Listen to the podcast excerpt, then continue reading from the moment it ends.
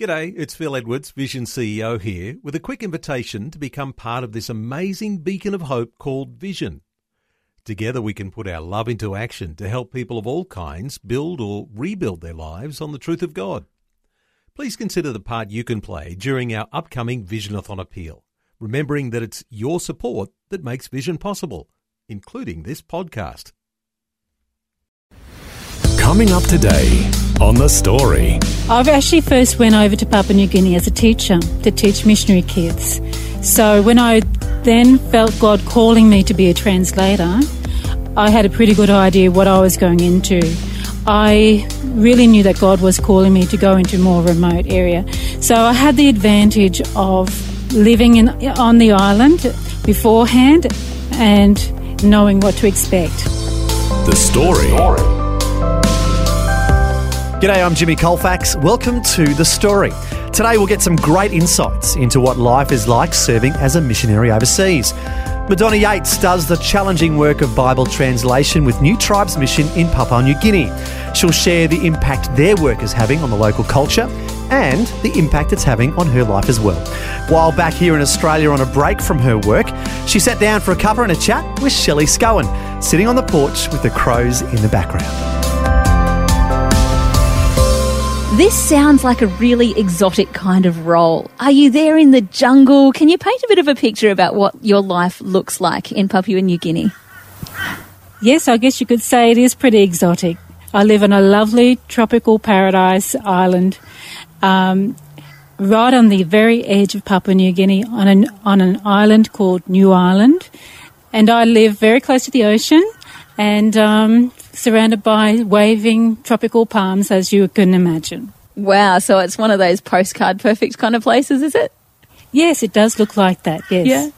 Is it a village? What What do the you know are the people in grass huts? Uh, what What does it look like in that regard?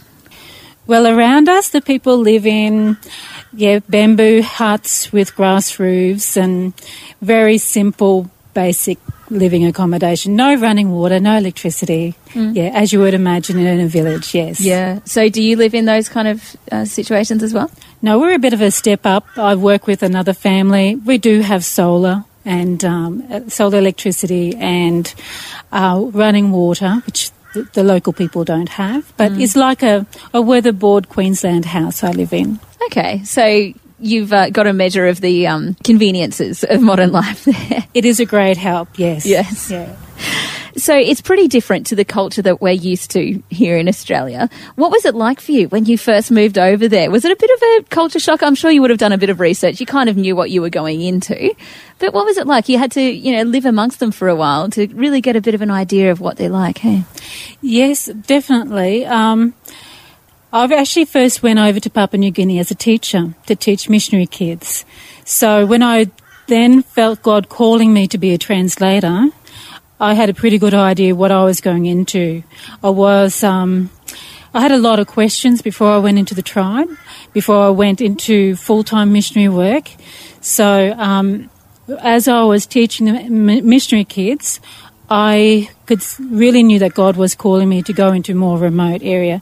So I had the advantage of living in on the island um, beforehand and uh, knowing what to expect. Mm. And yeah, feeling as though God really wanted me there. So those sorts of differences, I think for me now, the differences in culture is when the culture surprises me. Like I feel all of a sudden, oh, I'm not a Papua New Guinean. you know, I feel so much a part of the people now. Yeah. But um, when I get caught out, I'm thinking, oh, I'm not really one of them now. Yeah. That's when I really, really feel really sad about that because uh, generally I feel very much a part of the Papua New Guinean people now. Yeah. I'm very comfortable there, but it's those times where I catch myself thinking, oh, I did not realise one, one, of them. them. Yeah. that I feel a bit sad about that. But yeah, yeah wow. that gets, catches me right now. Yeah, mm. but that's lovely that you feel so much a part of their culture and their village and their lifestyle. Because that's an important thing when it comes to translating the Bible. You really need to understand their culture and their way of life and even the way that they say things, don't you?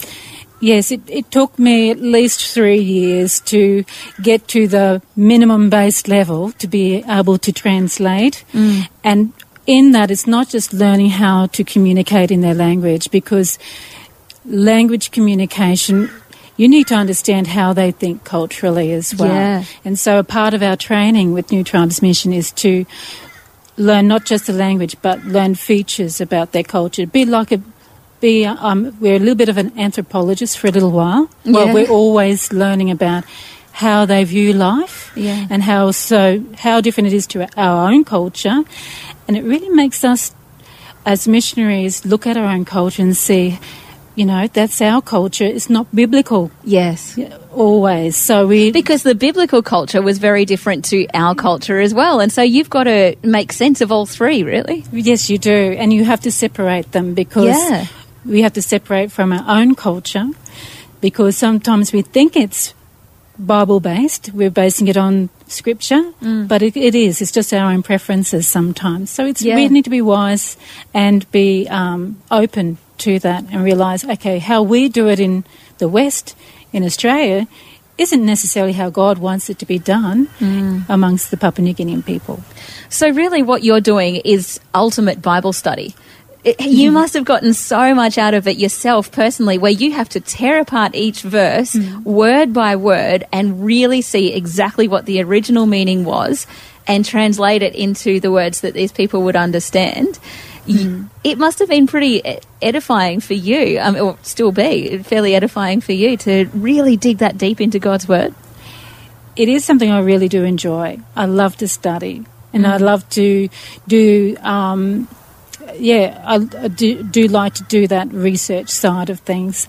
Um, you know, it's a very humbling job being a translator, and I don't think I have all the answers for uh, every verse and everything, but I do ask God, please help me to communicate your truth to these people as clearly as I possibly can. But yeah, it does require a lot of study and a lot, looking at a lot of different resources to see where different people differ in, with those verses.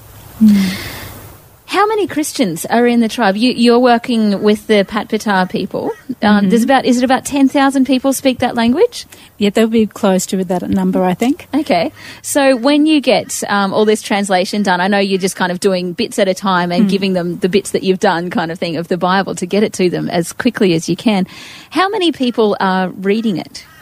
At the moment, um, I guess it's it's tricky, isn't it? It because is. some of them. Well, there's going to be more and more reading it, and you're working with literacy programs and all the rest too. That, that's you? true. That's Yeah. true.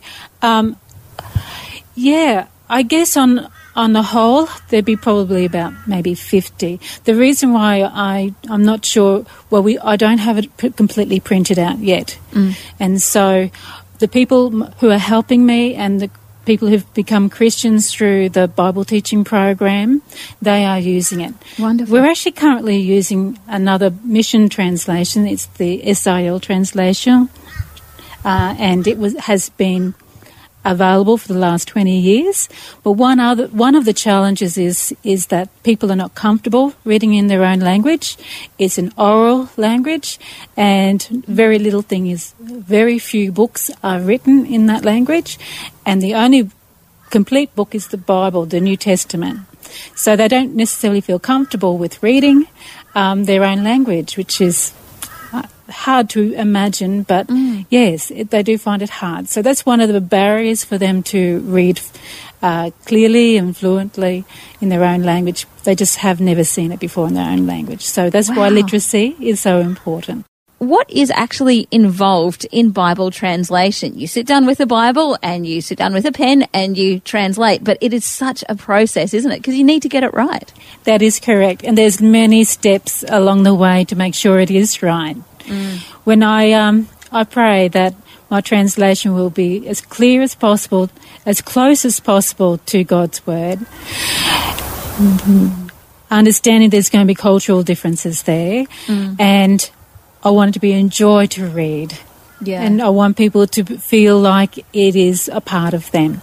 So, getting that balance right, because you, I know that when I translate, there are certain um, things that they are not clear about, about biblical culture, and even the things that God talks about, they might see or view a little bit differently that I need to be careful that I'm communicating the same.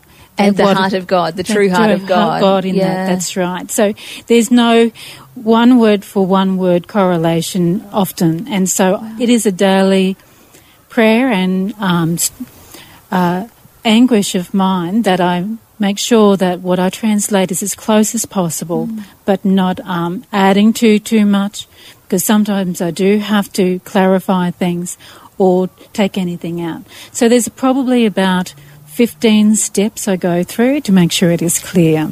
Okay. And I don't do it alone. I have my pup- Patpatar helpers who are incredible help to me to make sure it's flowing well and giving their input on the culture side of things, but also have my co-workers who also are a very vital part of, of the checking process. Because it really is a massive responsibility, and I know you feel the weight of that responsibility. We look at the way that the Bible has been handed down for the last you know, thousands of years, uh, and all of those people felt the weight of that responsibility too. And there's all those stories of the scribes that would uh, get a new pen when it was time to write the, the the name of God, and just all of these things where the word of God is taken so seriously, um, and to to have that on your shoulders is a wonderful uh, privilege, really, to get to do that and to bring God's word to a whole tribe of people that have never had it before. It is a privilege and it is an honour. And um, but as you say, it's an awesome, a huge responsibility to get it right. So. Um, I'm ready for uh, my final check on Exodus. Woohoo! So um, that involves another lot of uh, checks and balances as well to make sure it's right. So yes, I praise God for that and and um, for His help day by day in getting it the way it is. Yeah. And it's not a fast process either. Uh, one figure I heard was that it took you about eight months to get through 300 verses. Is that is that right? Uh, 530. yes. 500. Oh, there you go. That's okay. yes, it took me, um, yeah, eight months to do 530. yeah, yeah. But you've got to make sure that they're all right. So, yeah, it's a, a slow process, but very encouraging. So, the New Testament is already done. You're doing the Old Testament. Have you done Genesis as well? Are you working from the beginning, or how do you choose what to do? Well, um, with New Tribes Mission, uh, we have three core things that we do. And the first thing is to teach God's Word, and we teach from creation to Christ. And so the second part is translation. So that's where I fit into the, the, the picture. And so those important stories that reflect God's character and who we are and God's plan of salvation, they're the ones that I'm highlighting uh, or translating right now. And so at the moment, they're the ones I want to do. I'm about halfway through those, so I'd like to finish that at, by the end of this year. And then um, uh, I'd like to go back and complete whole books, like the whole of Genesis.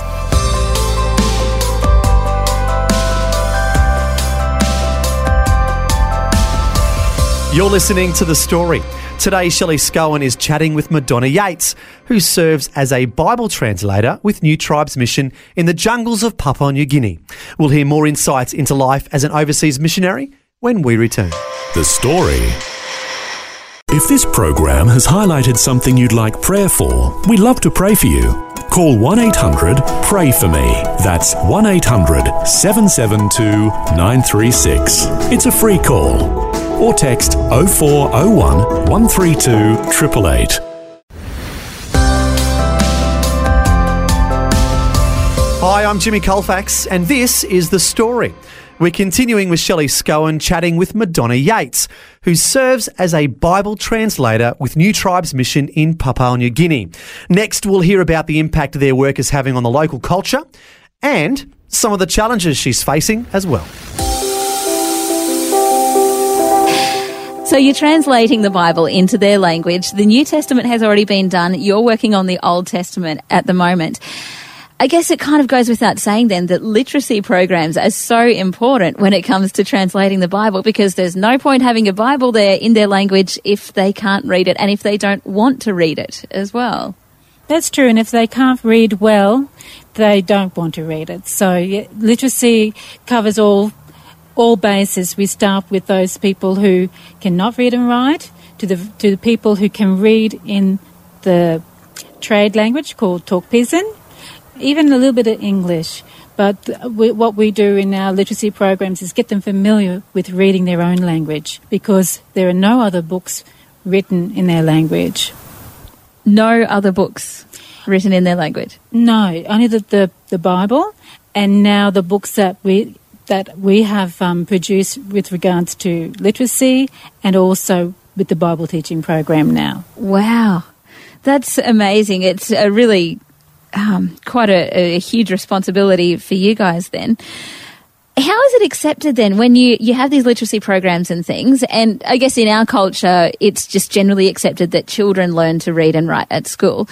How is it accepted amongst adults then? Do you have many adults that are coming and wanting to learn to read and write? It is really, really hard for adults to say, I need help. Yes. Yeah, it's a, a thing of great shame Mm. that they. As it is in our culture as well. be. There is a bit of a stigma around It it. is, and it's the which- same for them. Yeah, Yeah, yeah. Um, so for adults, it takes a great deal of courage to do this. Yes, Mm. yeah, But I guess once they are Christians as well, then they see other people reading from the Bible. They decide that they want to hear from God themselves as well. that's right. Yeah. There, I think when there is a hunger for um, God's word, that motivation certainly kicks in more. Mm. Yeah. That's great. Is this having wider uh, ramifications as well when people learn to read and write? It's not just that they can um, read the Bible, but they're learning other skills in terms of their own, you know, uh, jobs and things. Is it, is it having any other wider r- fruit? Not at this stage? I think, yeah, I do think so. One of um, my neighbour, Anna, she did not complete school and she couldn't read or write, and now she's teaching her own children. oh, wow. Okay, she's uh, able to help her own children at school. So, yes, I do believe there are other helps. Look, um, employment in Papua New Guinea, there's so few jobs. People might finish school, but there's no jobs at the end of it for the majority of them. So, um, but with their day to day living and lifestyle, life decisions, I'm sure it would help them just improve the quality of life in general as well. Yeah, knowledge and education is a wonderful thing, isn't it? It is. It opens so many doors. empowering, Yes. Yeah. Gives them One of the quotes that you have talked about is that uh, the, the importance of translation so they can have the Bible, literacy so they can read the Bible, and teaching so that they can know the Bible and enjoy it as well. Because I guess that is the next step. Once they can actually read the Bible, they need to be able to understand it as well. And so you're running some discipleship programs as well? Yes, um, uh, for many years now, since 2009, we've um, been presenting um, different Bible courses to the Patpatar people. And there's been a lot of men come to faith, and because they work alongside my co-worker Aaron in the office, we were finding that the men were growing in maturity, but the women were kind of lagging behind, and um, because they weren't having that interaction with God's word as much, because you know they have to look after home and family and so on. So in the last two years, we've started a Bible course or Bible study with the ladies, just reading a passage and seeing if they understand what it's saying and then applying it to their life. And yes, it's been wonderful to see just the just the maturity and growth of their trust in God um, and their belief in, in God through that process. And now we're in the process of handing it over to the ladies themselves to run. Mm, so exciting just to see it go from, you know, you sitting in an office typing on a computer trying to get this translated to the real fruit that you're seeing in these people's lives. How exciting to see that growth. It is exciting. It's a slow process. It doesn't happen overnight. Uh, it takes many, many years of investing um, into their lives and asking God to continue to um, work and grow in their lives because people don't become mature overnight either. So there's always growing pains. Yes. There's growing pains and there's many challenges along the way. For you, your health has been a big challenge. Um, and I hear that you're, you're fairly well all clear now, which is great, um, and heading back to PNG. What are some of the challenges that you are facing? I guess the isolation is probably a big challenge. And I think for me, yes, you are away from your friends and family back in your home country, But it's also that fellowship amongst other believers in your own culture as well. So coming back to Australia once a year and having fellowship with other Christians, I think You get your booster shot. yeah, I do. It Yeah. does. It you, it can become very intense, um, and you're fo- so focused on what you're doing there, you can lose sight of the big picture. So coming back is a lovely way to step back and reflect and look at what God's doing. There's those challenges. There's technical issues like. Uh, compu- Computers. computers. Like we, I can't go down to the corner store and, or go, you know, to the nearest shop and and you know, get things sorted out. It could take months to sort things out on the technical side. So, you know, you trust God with that. Uh, he knows it was going to happen, and you know, he uh, sometimes has very good reasons why different challenges come our way. It's always uh, a way to refine and grow us as as missionaries too with these different challenges. Also, there's relationship challenges as well. Um, you're talking about culture earlier. Um, sometimes you do things incorrectly. Um, uh, you think it's right in your own culture when it's not in theirs, and so you make a few mistakes there, and that's one of the challenges because it can affect your relationships with one another.